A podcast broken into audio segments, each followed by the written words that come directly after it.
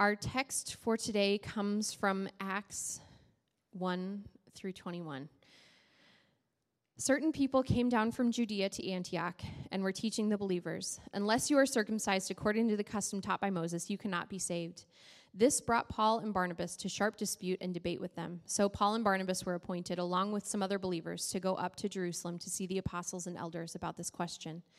The church sent them on their way, and as they traveled through Phoenicia and Samaria, they told, uh, they told how the Gentiles had been converted.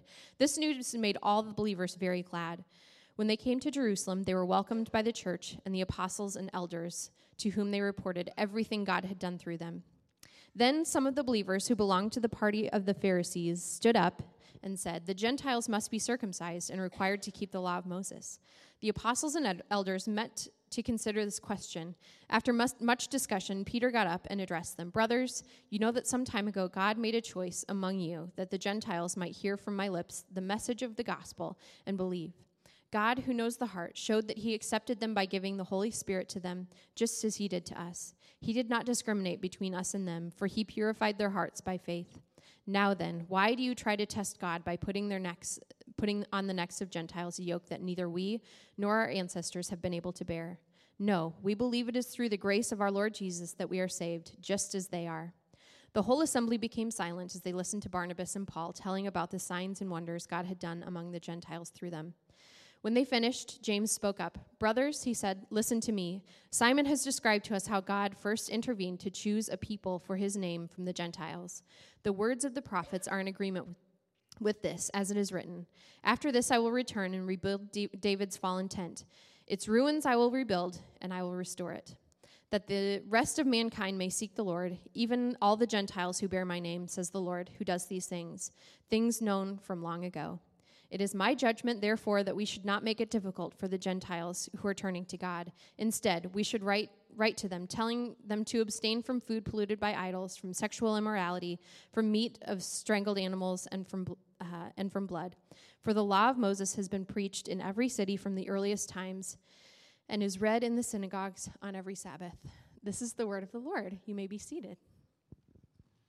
All right, I gave you a long one today. Is everybody okay? Did you get all of that? You'll be tested later. Actually, you'll be tested right now. How's that sound? I actually have a little pop quiz for you this morning. Does that sound fun? Yeah, no, it does not, does it? Uh, you did not wake up this morning thinking you were going to get a test when you came to church, were you? Uh, just for the record, this is not an effective church growth strategy, testing people uh, w- before they come to church. So if, when you do invite your friends to church, don't tell them this is what I do, all right? Oh, good. Uh, I promise there's no grades handed out with this little pop quiz, uh, and uh, you won't be held accountable for what you say, what you say in this little quiz. But in just a moment, I'm going to put up on the screen some Old Testament laws found in the Bi- part of the Bible that our Jewish friends call the Torah. Um, and so on the on the screen will be a number of prohibitions, some some laws that we find in the Old Testament, and uh, that God tells His people things that God tells his people not to do in the Old Testament. And what I want us to do today is just to answer out loud, so participation is great, um, whether this is something that Christians today are supposed to follow or not follow. Does that make sense? So, yeah, everybody tracking? So there, so there. Are, these are just kind of yes or nos. Yes, Christians are supposed to follow them; they're supposed to obey these laws. Or no, Christians are not expected to obey this law or follow it. Does that make sense? All right, so let's, thank you. Somebody's being very responsive this morning. So let's throw the first one or couple up. Uh, so the first one there don't sleep with your neighbor's wife. Are we supposed to follow that one? Correct. You guys nailed it. Don't let your hair get too messy. Leviticus 10 6. No? Okay. Uh, don't go to church within 33 days after having uh, after giving birth to a baby boy. Leviticus 12 14 right? No. My wife actually broke that one like three weeks ago. Uh, number four there. Don't sacrifice your kids to the god Molech. Thank you for getting that one. I appreciate it. All right, next. Don't worship idols, Deuteronomy 4. All right. Uh, don't lie. Good job. Don't get tattoos. We're getting a little bit more. I know. I know. Which is it? Yes or no? We're divided. True story, I know a pastor who literally got Leviticus 19:28 tattooed on the inside uh, of his arm so that he could have conversations about this very thing. Uh, all right, next, don't work on the Sabbath. What do you think about that one? That one's a little confusing, right? Okay. All right. Well, there you go. Now the portion of you talking in church is over, and it's my turn. no. Now, I put these on the screen today uh, not just because I want us to get us thinking a little bit about why it is that Christians do observe some of the Old Testament laws and not others, because it's an important thing to think about. Maybe you've never thought about this question before, it's never really hit you, or maybe you're in this place and you have thought about it and it's troubled you from time to time. But it turns out to be a pretty important question, I think. It's a question that I find many people ask as they begin exploring the Christian faith, or uh, for young people who grow up in the Christian faith and begin to question their faith. This is a question that often comes up What is the deal with the Old Testament laws?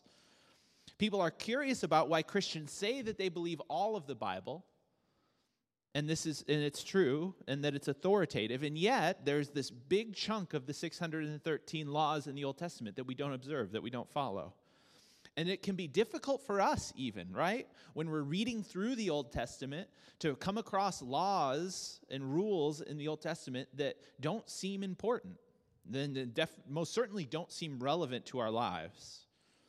And so we have to ask the question what purpose do these laws about not eating certain types of meat or, trimming, or not trimming your beard have to do with what it means to be a Christian, to be a follower of Jesus? And these turned out to be really, really important questions, actually, uh, that influence all kinds of things about what it means to be a Christian, what it means to be a follower of Jesus in a modern context. Because it, it, has to do with how we read our Bibles and what role religious activities or practice has in our daily spiritual lives.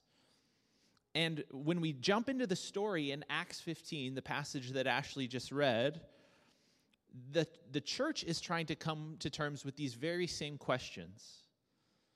And, I, and if you think it's a little confusing for us to try to figure it out in our day, just put yourself in their shoes.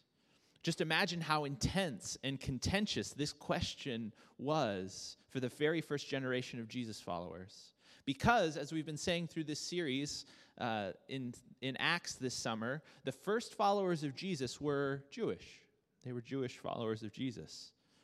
But the good news of Jesus quickly spread outside the bounds of, his, uh, of ethnic Judaism and began to spread to what were called Gentiles in the scripture or non Jewish people. And they began to place their faith in Jesus and come into the fold of the community of Jesus followers. And this thing began to happen where Jewish followers of Jesus and Gentile or non Jewish followers of Jesus began to mix, they began to commingle.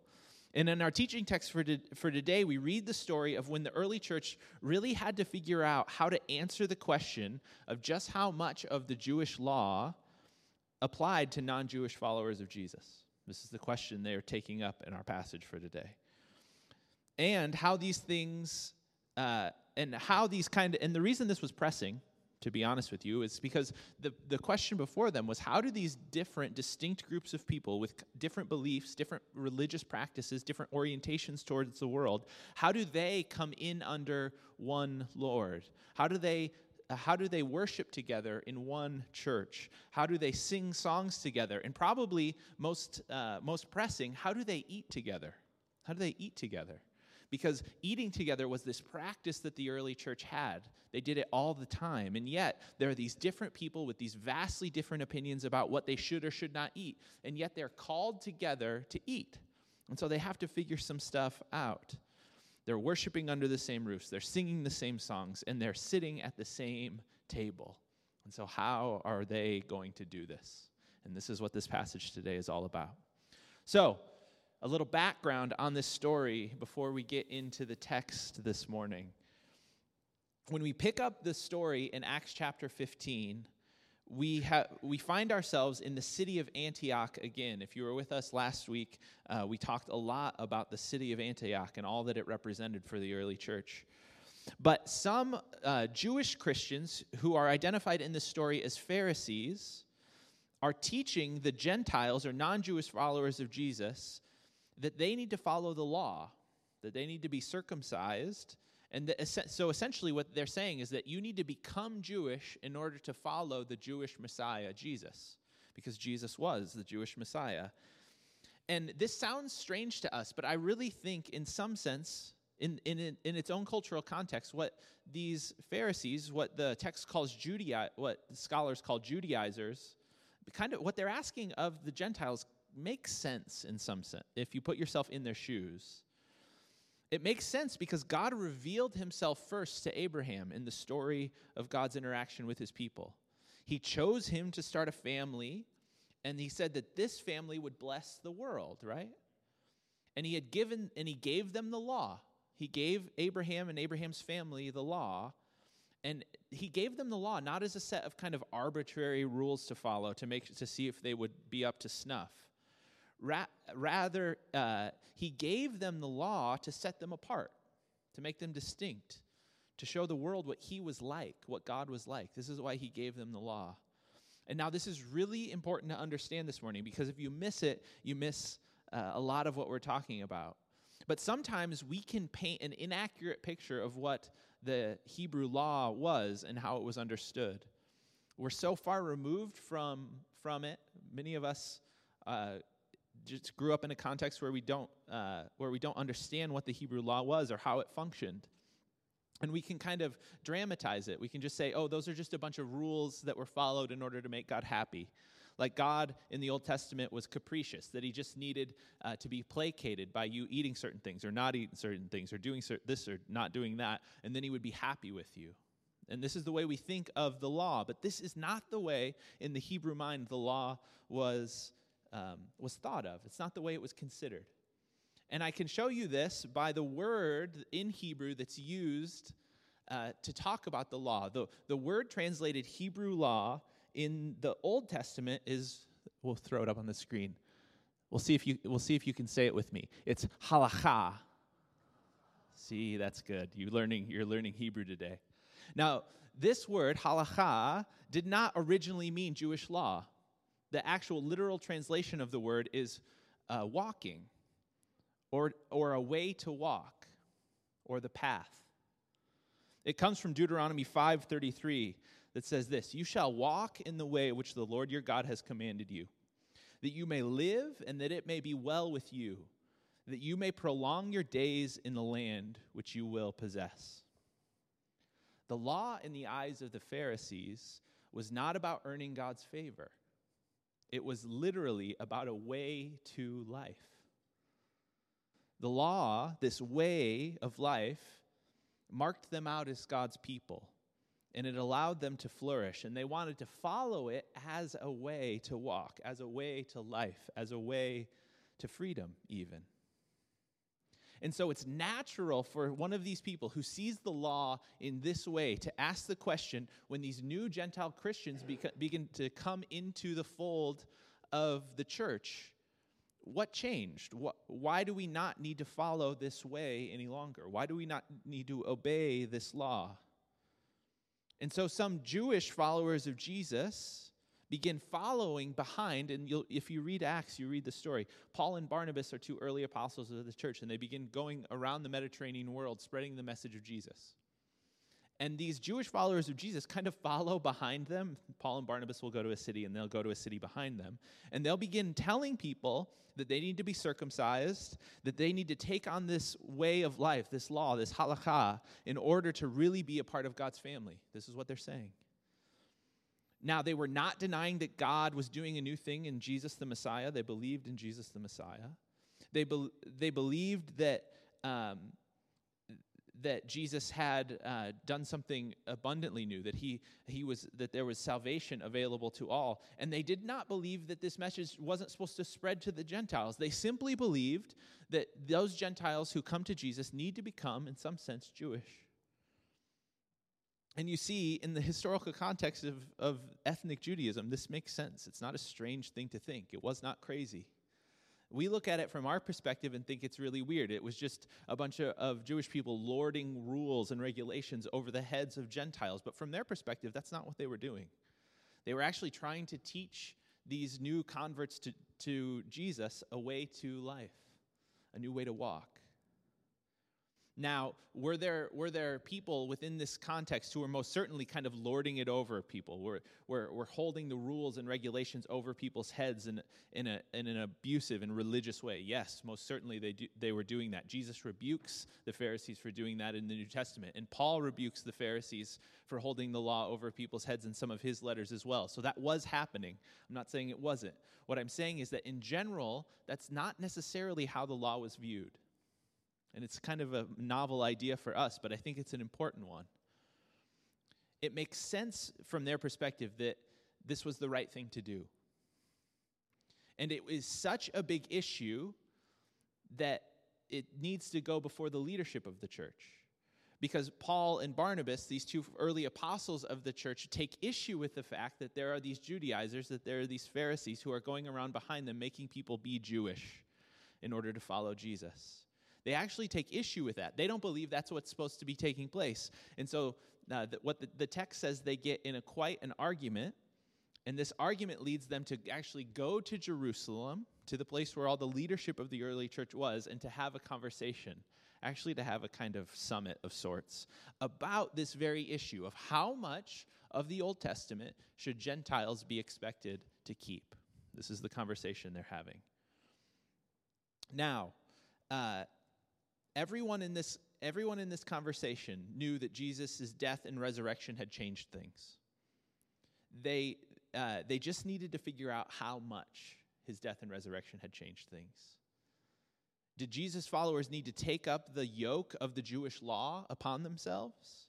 Or was god doing a kind of new thing in, in, in jesus creating a new way to walk developing a new kind of irreligious path to god and the council comes to the conclusion that Gentiles don't need to follow the Hebrew law. But the reason they give for why they don't need to do it, I think, is really interesting. The reason, uh, and the council comes to the conclusion that Gentiles don't need to follow the Hebrew law because of something that happened in Jesus' death and resurrection. Something fundamental, they argue, has, cha- has shifted and that now something else has taken the place of the law.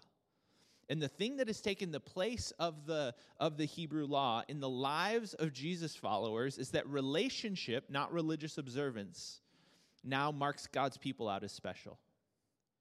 Uh, you can see this in Acts 15, verses 7 through 10. If you have your Bibles, you can open it or it'll be on the screen.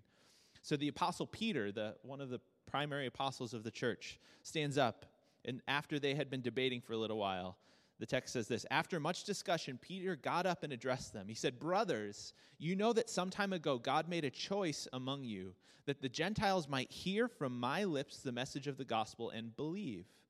God, who knows the heart, showed that he accepted them by giving the Holy Spirit to them, just as he did to us. He did not discriminate between us and them, for he purified their hearts by faith. Now then, why do you try to test God by putting on the necks of, of, the, of Gentiles a yoke that, that we nor our ancestors have been able to bear? Now, what you need to understand here is that the law served as an identity marker. It was a, it was a thing that marked God's people out. It was how people knew that Israel was God's special possession. It was how Israel uh, identified themselves. It was something that they used as a way of figuring out who they actually were. But Peter is saying in this passage that on the day of Pentecost, everything changed. Peter says that now it is God's personal presence with his people through the Holy Spirit that distinguishes his people from other types of people that sets people apart, that makes them his people. There is no longer any need for a law, Peter says, because the way to walk is now written on the hearts of everyone who places their trust in Jesus. And there is no more need for religious performance because God's personal presence with his people through the Holy Spirit has taken the place of religious ritual as a signifier of who God's people are. And this is why the great 20th century theologian Karl Barth could say that the revelation of God is the abolition of religion. The revelation of God is the abolition of religion. I like that a lot. Because to place your faith in Jesus is to trust Him to come in under His leadership and to set up a relationship with God. This is what Christians believe. You see, for Jesus, the heart of the matter is the human heart. It is not external conformity, it is rather the human heart. It is not about external religious practices. It is rather about experiencing and displaying the love of Jesus through the presence of God in our lives. And yes, Jesus most certainly introduces a way to walk, a way to be in the world. But he does this in a way that is so interesting and so different than what we expect. If you remember, Jesus says in Matthew, what Jesus says in Matthew 11, he says to his followers, Take my yoke upon you. Remember that? And he says, Learn from me, for my yoke is easy and my burden is light. When we read this, we don't often read it in the context of the Hebrew scriptures, but this is what he's referring to. Jesus has a way to walk, he has a kind of law but it is not a law that requires us to observe external rules and rituals and religious practices. Ra- but rather, Jesus sums up his new law, his new yoke, his new, uh, his new teaching during the Last Supper, during the final few hours he had with his disciples before he was taken into custody and, and, uh, and led to the cross. He's having this last meal with, this, with his disciples in John 13. And in John 13, verse 34, he's talking to his disciples that he's not going to be with them much longer and that everything's going to change. And he says this really interesting thing. He says, A new commandment I give to you. A new commandment, huh? That you love one another, even as I have loved you, that you also love one another. A new commandment? What are you talking about? The commandments are were written on stone tablets, right? The law was finished, and Jesus is giving a new commandment. This is very strange. What Jesus is doing here is reorienting the law, the halakha, around himself and what he is about to do. And the New Testament writers echo this sentiment. The New, Test- New Testament writers pick up on this same idea. In Galatians 6, the Apostle Paul is writing to the church and he says this Carry each other's burdens, and in this way you fulfill the law of Christ. Strange, right? Sounds a lot like love one another, doesn't it? And in the book of James, in James chapter 1, James says to, the, to, to his audience, Religion that God our Father accepts as pure and faultless is this to look after orphans and widows in their distress and to keep oneself from being polluted by the world. That's religion? That's religious practice? Implying that for those who follow Jesus, who have put their trust in Him and have been filled with the Spirit, the only religion that matters is the law of love. Strange, isn't it? There are no more hoops to jump through. There is no more religious performance required. The pastor, a, guy, a pastor I like, a guy named Bruxy Cavey, puts it this way. He says, the, the Jesus of the Bible lives by a simple philosophy. If love guides our hearts, rules become redundant. Love, embraced as a guiding orientation of others centeredness, will always lead us to do the right thing. And so, because of what Jesus did on the cross and the reorientation of the law around him, the law is transformed. It's made different. Jesus has fulfilled the law, it has been summed up in him. And now, through Christ, we can stand right before God without a need for rules and regulations, without a need for a buffer between us and God. It is pure relationship. And so, back to the beginning of the message. What do we do with all the Old Testament scriptures that seem to not apply to us today? Well, this is a, it's a difficult question, honestly, and it's it's something that uh, biblical scholars and people who think about these things a lot uh, debate a little bit of how exactly to interpret those passages, about what applies to us and what doesn't. It's not as cut and dry as you would think. The Bible, I'm sorry to say this to you, the Bible is not always easy. I apologize.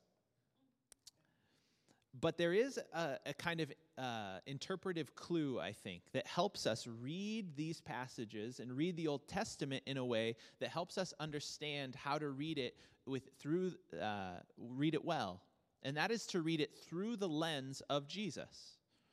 If Jesus has reoriented the law, if he has reinterpreted it around himself, if he has fulfilled it completely, then he is the kind of lens through which we should read the Bible. And he's the lens through which we should read the Old Testament. Jesus says at one point, if, you, if you've read the Old Testament, you've read about me. He actually says these types of things in the New Testament. Uh, the pastor, John Piper, says it this way Wherever you look in Scripture, look to Jesus. Let every passage tell you something of his Father and his Spirit, and thus himself. Make it your aim in all your use of the Scriptures to see and savor more of Christ. Be on a treasure hunt to satisfy your soul more and more in Him. In this way, the Spirit of Christ will be at work to transform you into His image. The aim of the law will be fulfilled more and more in your life, and you will magnify Christ in your life until He comes to complete the work He has begun. This is what it means to read the scriptures in the light of Christ, to reorient our lives around the person of Jesus, to find our religion in a relationship with Jesus. And so, what does this mean for us this morning? It means you and I don't have to do anything. There is uh, there is no cleanup process that needs to take place before we step into relationship with Jesus. We don't have to have our lives sorted away, organized, and kind of put in a drawer beca- before we come to Jesus. There is no religious ritual or practice that you need to carry out in order to be acceptable to God. Rather, it is, G- it is the love of God in the person of Jesus given to us that makes us clean and holy and yes, there is a way to walk. It, we walk in the way of Jesus, but we do that by first knowing Jesus and then loving him and embodying that love out into the world. This is what it means to follow Jesus. This is what it means to take his yoke, his law, his way upon us you know, when I was studying for this message, what, what struck me is that throughout all of the scriptures, from the Old Testament all the way through the New Testament, the thing that is that, that belief is described as being a way, a way of walking, a way of living, a way of doing life. And Jesus reorients that around himself, around, around the way in which he embodies self sacrificial love.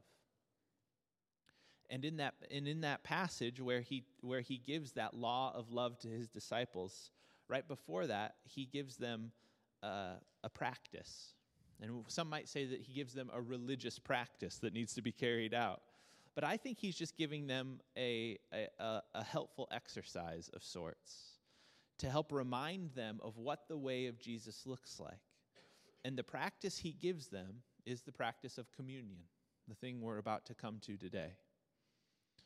And what he says as he, when he gives them communion is that you do this in remembrance of him, as a means of remembering Christ's self sacrificial love, of centering our lives, our hopes, our fears in the self sacrificial love of Christ, that we might be self sacrificial in that same way. And he even says, This is a new covenant a new promise, a new law in my love that should reorient your lives. And it's centered around the sacrifice of Jesus. And Christians, for thousands of years, when they have come to the table, have reaffirmed the reality that we build our lives, that the yoke, that the way that we walk is centered in the love and grace of Jesus. And when we come to the table together as a community, we come as a sign, as a symbol, as a practice that helps us remember that we build our lives around this way the way of self sacrificial love. That we don't build our lives around religious rules or rituals, that we, there is nothing we need to do practically to have God love us any more or any less. But rather, we build our lives around the one who first loved us. This is what it means to be a follower of Jesus in the world. And this is what it means to be the church. And so this morning, we're going to receive communion together as, as a way of reminding ourselves again of who God is and what he is actually like. That God looks like Jesus on the cross. That, that, uh, that the way that God longs for us to live is in love towards him and towards others. Paul, when he is teaching the Corinthian church about this supper, says this For I received from the Lord that which I also passed on to you. The Lord Jesus, on the night he was betrayed, took bread, and when he had given thanks, he broke it and said, This is my body, which is for you. Do this in remembrance, remembrance of me. And in the same way, after supper, he took the cup, saying, This is the cup in the new covenant of my blood. Do this whenever you drink it in remembrance of me. For whenever you eat this bread and drink this cup, you proclaim the Lord's death until he comes.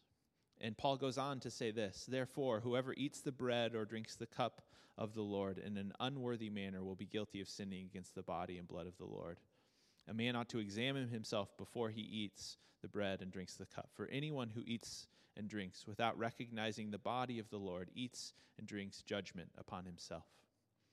Now, there's some confusion about what it is that Paul is actually saying there. Sometimes we think that that passage says that if I have sin in my life, I shouldn't receive uh, come to the table, that I shouldn't receive communion. That's not what that's saying. When Paul says if, in, if, there is, uh, is if there is sin against the body of Christ, what he's saying is, are you getting along? Are you observing this new covenant to love one another, right? He's saying to the church, uh, remember the law. Remember the law that Christ gave to us. He said to, to love one another.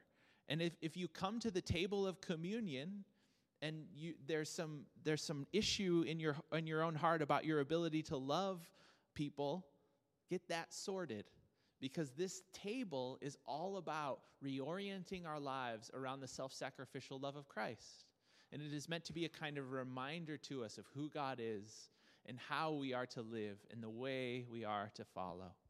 And so today as we come to the table I just like to say that at Grace Community we, pra- community, we practice an open communion which means that if you're uh, if you're not a member of this church you're free to receive communion with us. All we ask is that you trust jesus with your life.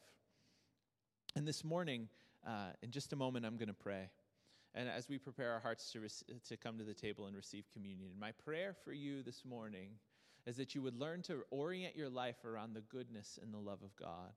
That if there is any any anything in your heart any any uh, unforgiveness that you're bearing towards someone in your life that you would ask jesus to come into that that you would allow that you would allow him to transform it and change it that you could step in under his easy yoke his way of love all right?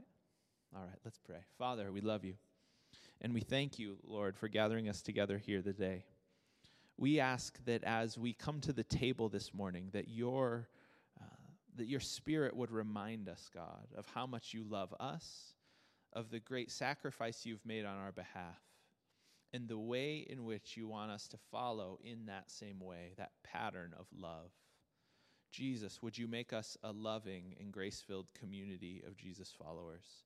Would you help us to see that the way of Jesus is a way of love? And, that, and would you help us to find ways to embrace that this week? We pray it all in the name of Jesus. Amen and amen and amen. So, uh, in just a moment, the table will be open. You'll be free to come up and receive the elements. You can either take them back to your seat or you can receive right at the table uh, as you come up. Uh, the table is open, and we'll